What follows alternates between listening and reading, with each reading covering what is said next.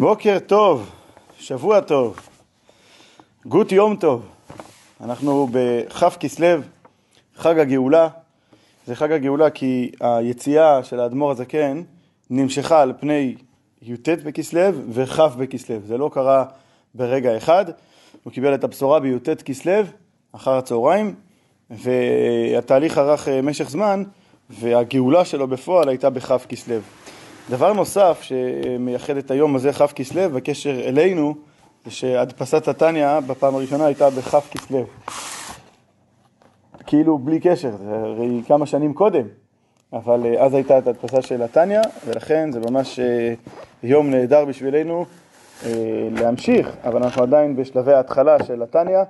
למדנו את השיעור של שבת, של דף השער מאדמור הזקן, והסכמת הרבנים והסכמת בני המחבר לתוספות, והיום אנחנו קוראים את הקדמת המלקט.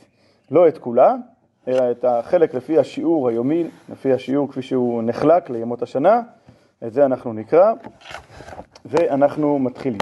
אני אגיד קצת בעל פה, נסביר את הרקע של הדברים, את התוכן, ואז אנחנו נרוץ על הטקסט, כי המטרה שלנו בסופו של דבר בשיעור הזה, כאמור, היא גם ללמוד את השיעור היומי, אבל גם בעצם לקחת חלק בתקנה, להשתתף בתקנת הלימוד, ולכן אנחנו צריכים להיצמד לטקסט, פשוט כל יום לעבור על הטקסט של השיעור היומי, לקרוא אותו מבפנים. מהי הקדמת המלקט? זה לא הקדמה רגילה לספר, בעצם את מה שמכונה לכנות, מה שמקובל לכנות הקדמה לספר, הוא עשה בדף השער. בדף השער הוא הניח את היסוד על מה הוא הולך לדבר בספר התניה, מיוסד על הפסוק כי קרוב אליך הדבר מאוד, כפי שלמדנו בהרחבה בשיעור הקודם. ההקדמה הזו היא היגרת. זה בעצם, אתם זוכרים שמדובר פה על ליקוטי אמרים, וליקוט של אמרים שהוא אמר לאנשים במפגשים אישיים, ויש פה גם ליקוט של מכתבים שהוא כתב. אז זה היה היגרת שהוא כתב לתלמידיו, לחסידים שהיו באים להתייעץ איתו בענייני עבודת השם. אז הוא שלח להם היגרת, ובא הוא מסביר שברוך השם העסק, החסידות מתפתחת, רבים באים, והוא לא יכול להמשיך בסדר הזה שכל אחד שהייתה לו איזושהי דילמה בעבודת השם הגיע ושטח את הדילמה הזו בפניו במהלך מפגש היחידות המקובל של חסידים אצל האדמור, חסידים אצל הרבי. הוא אומר שהגיע הזמן שכבר אין אפשרות לקבל את כולם ולהתייחס לכולם לשאלות שלהם בעבודת השם, ולכן על אף המגרעות, הוא מצביע פה על כמה חסרונות שיש בלהניח עניינים רגשיים, עניינים של עבודת השם, עניינים אינדיבידואליים מאוד, כן, עניינים אישיים, עניינים שבן אדם לבין קונו, כל אחד והתסבוכים שלו, כל אחד והאתגרים שלו, להניח את זה בספר, לכתוב את זה בספר על פניו, זה דבר שהוא חסר סיכוי, כן? אפילו כשאנחנו משוחחים על עניינים רגישים, עניינים פנימיים בעבודת השם, אז אנחנו צריכים באמת למצוא את הבן אדם המתאים. אז הבן אדם המתאים פה, במקרה שלנו בוודאי שיש, זה האדמור הזקן.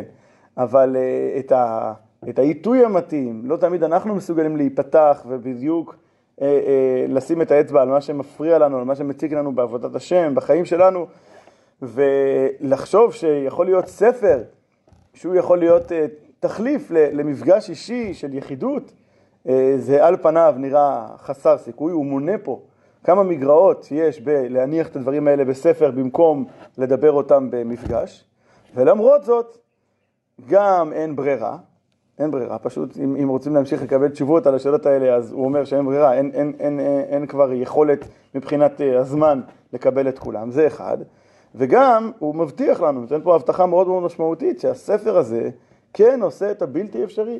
הספר הזה, אנחנו נראה פה שכתוב את המילים, לא בשיעור של היום, בשיעור של מחר, שיש בו את כל התשובות לכל השאלות.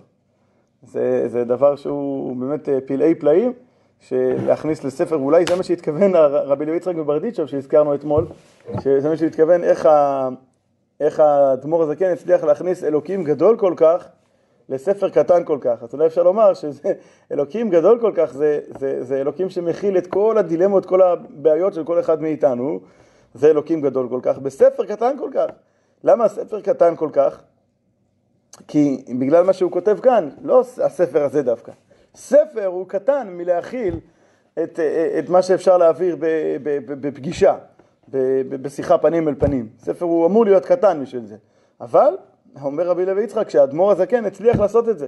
להכניס אלוקים גדול כל כך, בספר קטן כל כך. ושוב, זה, אני מדייק פה איזה משהו שאולי הכוונה, שלא דווקא הספר הזה שהוא קטן, אלא ספר במהות שלו, כמו שהאדמור הזקן מסביר פה עכשיו, אנחנו נראה, הוא קטן מלהכיל לכאורה את הבעיות של כל אחד ואחד בצמיחה הרוחנית שלו, במסע שלו, והאדמור הזקן עשה את הדבר הזה.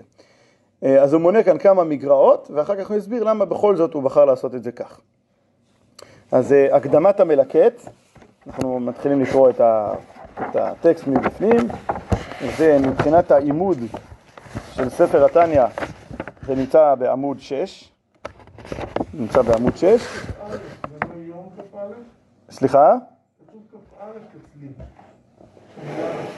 זה לא יום כפאר? כן. הקדמת, זה בשנה מעוברת, תסתכל, שנה פשוטה, שנה מעוברת.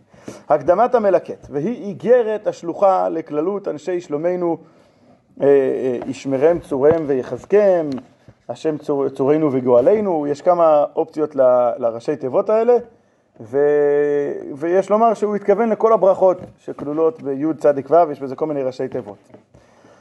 כמו שאמרתי, זה לא הקדמה לספר, כאילו זה איגרת שהוא שלח על זה שהוא עושה ספר בכלל, על זה שהוא מעביר את התקשורת של הייעוץ בענייני עבודת השם ממפגשים אישיים לספר, אבל הכניס את זה בספר כהקדמה אליו. זה לא נכתב במקור כהקדמה לחיבור של ספר. אוקיי? זה מה שאני מדגיש. עליכם אישי מקרא. שימו אליי רודפי צדק, מבקשי השם, וישמע עליכם אלוקים מגדול ועד קטן. יש פה כמה וכמה ציטוטים, הוא פותח בכמה וכמה ציטוטים, דברי ברכה. יש מושג שהרבי היה חוזר עליו בהרבה הזדמנויות, שפותחים בברכה. תמיד צריך לפתוח בברכה, וברכה זה ברכת התורה, זאת אומרת להביא ציטטות, להביא מהתורה, פסוקים שקשורים לברכה, זה נקרא פתיחה בברכה. אגב, מה שזה מזכיר, הפתיחה הזאת היא מזכירה את הפתיחה של מורה הנבוכים אצל הרמב"ם, שגם כן פותח בדברי ברכה כאלה, עליכם אישי מקרא, לשונות קצת מקבילים, לא בדיוק אותו דבר, אבל זה מזכיר את הסגנון. כל אנשי שלומנו דמדינתנו וסמוכות שלה. איש על מקומו יבוא לשלום, וחיים עד העולם נצח סלע ועד, אמן כן יהי רצון. כלומר, פותח בברכות, שלום וברכה, עם כל הפסוקים שהוא ציטט, והוא מאחל לכל אנשי שלומנו במדינותינו והסמוכות שלה, שיבואו כל אחד, איש על מקומו, יבוא לשלום. הנה מודעת זאת, הנה ידוע, כי מרגלה בפומי דאינשי בכל אנש למור. הנה ידוע שרגיל בקרב האנשים, באנשי שלומנו למור, כי אינה דומה שמיעת דברי מוסר לראייה וקריאה בספרים. לא דומה, איך אומרים, זה מיוסד על לשון חז"ל, אינה דומה שמיעה לראייה, ששם רוצים להגיד, אבל כאן זה במשמעות הפוכה. חז"ל אומרים אינה דומה שמיעה לראייה, מה הם מתכוונים? שמה יותר חזק? ראייה היא הרבה יותר חזקה משמיעה, כמו שאנחנו אומרים בשפה שלנו היום, תמונה אחת שווה 1000 מילים, אינה דומה שמיעה לראייה. כאן הוא אומר, הוא משתמש במטבע הלשון הזאת, אבל לכיוון ההפוך, אינה דומה שמיעת דברי מוסר לראייה וקריאה בספרים, ששמיעת דברי מוסר באופן פרונטלי, אחד על אחד ביחידות, היא הרבה הרבה הרבה יותר עוצמתית מאשר קריאה בספרים. שהקורא קורא לפי דרכו ודעתו, ולפי השגת ותפיסת שכלו באשר הוא שם. קריאה במהותה היא דבר שתלוי ביכולת הקריאה וההבנה, ביכולת הבנת הנקרא של הקורא. זה לא מישהו שמדריך אותך, שמדבר איתך ומרגיש אותך, אתה מבין, אתה לא מבין, יש לך שאלה, אי אפשר לשאול את הספר שאלה תוך כדי הקריאה. אז הקורא קורא לפי דרכו ודעתו ולפי השגת ותפיסת שכלו באשר הוא שם. ואם שכלו ודעתו מבולבלים ובחשיכה יתהלך בעבודת השם, אם הוא נמצא במצב של, ובדרך כלל מי בא לשאול שאלות בעבודת השם? מי ששכלו ודעתו מבולבלים ובחשיכה יתהלך, כמו ספר מורה הנבוכים בעבודת השם, אז בקושי יכול לראות את האור כי טוב הגנוז בספרים, אף כי מתוק האור לעיניים ומרפא לנפש. הספר יכול להיות ספר נהדר, אבל לפעמים הקורא נמצא במצב אישי, במצב רוחני כזה שהוא בחשיכה יתהלך, וקשה לו לעמוד על האור שנמצא בספרים, למרות שמתוק האור לעיניים ומרפא לנפש. בנוסף לזה, אז זה חיסרון אחד. ובר מן דין, חוץ מזה, הנה ספרי היראה, הבנויים על פי שכל אנושי, בוודאי אינם שווים לכל נפש. כי אין כל השכלים והדעות שוות, ואין שכל אדם זה מתפעל ומתעורר, ומה שמתפעל שכל חברו. וכמו שאמרו רז"ל, גבי ברכת חכם הרזים, על 60 ריבו מישראל, שאין דעותיהם דומות זו לזו וכו'. כן, בספרי המוסר שבנויים על שכל אנושי, כלומר על האחרונים שבני זמננו, שבאמת זה לא תורה נביאים כתובים, שזה עובר ככה ממש משמיים ישר לכתב. כשמדובר על ספרים שמבוססים על שכל אנושי, אז אין שכל אדם זה מתפעל ומתעורר ממה שמתפעל שכל חברו. כשם שאין פרצופיהם שווים, כך אין דעותיהם שוות. עד כדי כך הוא מציין פה שמופיע בהלכה, שנפסק להלכה, שכשבן אדם פוגש 60 ריבו מישראל, הוא צריך לברך ברוך חכם הרזים. למה? כי יש כאן כאילו כזה מגוון אינסופי של דעות. כשאתה רואה 60 ריבו, זה לא רק 60 ריבו פרצופים, אלא אם זה 60 ריבו פרצופים, אז זה 60 ריבו דעות. אגב, אנחנו רגילים להגיד ששני יהודים, 3 דעות. אז לפי זה 60 ריבו מישראל, זה יותר מ-60 ריבו דעות, זה כפול או פי 3, ולכן מברכים ברכת חכם הרזים, שכמה חוכמה אינסופית הקדוש ברוך הוא נתן לאנושות. וכמו שכתב הרמב"ן ז"ל במלחמות שם בספרו מלחמות השם, בפירוש הספרי גבי יהושע, שנאמר בו איש אשר רוח בו, שיכול להלוך נגד רוחו של כל אחד ואחד וכו'. הרמב"ן מבאר ומזכיר לגבי יהושע, שנאמר בו איש אשר רוח בו, על שם היכולת שלו להלוך נגד רוחו, כנגד רוחו של כל אחד ואחד, על זה הוא נקרא איש אשר רוח בו. אז זה בספרי היראה שמבוססים על שכל אנושי, ברור שביסוד שלהם יש פה אתגר, כי זה תלוי בהבנה האינדיבידואלית של כל קורא וקורא. ואי אפשר להעביר את המסר באופן גורף. זה מאוד מאוד תלוי ביכולת ההבנה וסגנון ההבנה של כל אחד ואחד. אז זה בספרי היראה שבנויים על השכל האנושי. אלא אפילו בספרי היראה אשר יסודתם בהררי קודש, מדרשי חז"ל, אשר רוח השם דיבר בם, ומילתו הלשונם, נגיד פרקי אבות, דברים שממש אנחנו מתייחסים לזה כמשהו שהגיע, שכינה מדברת מתוך גרונם, ישר, ואנחנו מקבלים את זה בכתב בשלב מסוים, לפני זה היה בעל פה, זה הגיע לכתב.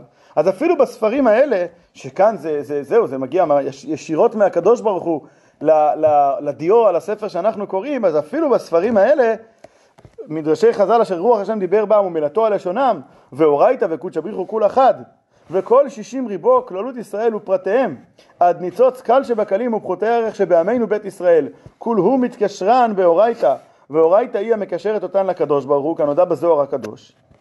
זאת אומרת, גם מדובר על ספרים כאלה, שזה הדבר השם כפי שהוא מונח על הדיו, אבל לא זו בלבד, אלא מכיוון שזו התורה, אז היא כוללת את כל 60 ריבון נשמות ישראל, ובעצם היה אמור להיות שלקרוא בספרים כאלה, זה צריך לתת מענה הולם ומושלם לכל יהודי שקורא בספרים האלה, וזהו, לא צריך שום דבר, זה מבחינתו מספיק בעבודת השם. אז זה נכון, נגיד את זה בתיאוריה, או בפוטנציאל של מדרשי חז"ל, אבל הרי זה דרך כללות לכללות ישראל. זה לא כתוב שם, כשאתה קורא פרקי אבות, אז לא מצוין לך שם איזו משנה או איזה מידה מתוך כל משנה היא מכוונת לשורש נשמתך. נכון? זה הגיע אלינו, נכון שבאמת זה כולל באופן מפורט את החלק של כל אחד ואחד מישראל בתורה, ותן חלקנו בתורתך, לכל יהודי יש את החלק שלו בתורה, אבל כשאתה פותח פרקי אבות, אתה לא יודע לציין איפה בדיוק החלק האינדיבידואלי שלך. הרי זה דרך כללות לכללות ישראל, ואף שניתנה התורה להידרש בכלל ופרט ופרטי פרטות לכל נפש פרטית מישראל המושרשת בה. זה כן מונח שם, הרי אין כל אדם זוכה להיות מכיר מקומו הפרטי שבתורה. בפועל זה לא כל כך עובד, כי לא כל אחד זוכה להכיר את המקום הפרטי שלו בתורה. עכשיו הוא מוסיף עוד אתגר. אומר על איזה נושא אנחנו הולכים לדבר. אומר אם מילא עוד בעניינים של הלכה, אז אפשר לעשות שולחן ערוך, הוא בעצמו חיבר את שולחן ערוך הרב. אפשר לעשות שם ההלכה, למרות שגם בהלכה יש אינדיבידואליות, אבל אפשר להניח את זה, כי זה דברים שבסופו של דבר הם מה אתה צריך לעשות. וזה לא חובת הלבבות, זה חובת הידיים והרגליים. אבל בעניינים של עבודת השם, עניינים שבלב, זה לכאורה לגמרי, זה הנושא האחרון שהיה אפשר לומר שניתן לתת מענה הולם באמצעות ספר. והנה אף בהלכות איסור והיתר הנגלות לנו לבנינו, הלכות, פשוט הלכות, למשל הלכות איסור והיתר, מצאנו ראינו מחלוקת תנאים והאמוראים מן הקצה אל הקצה, ממש, ואלו ואלו דברי אלוקים חיים, לשון רבים, על שם מקור החיים לנשמות ישראל הנחלקות דרך כלל לשלושה קווין, ימין ושמאל ואמצע, שהם חסד וגבורה וכו'.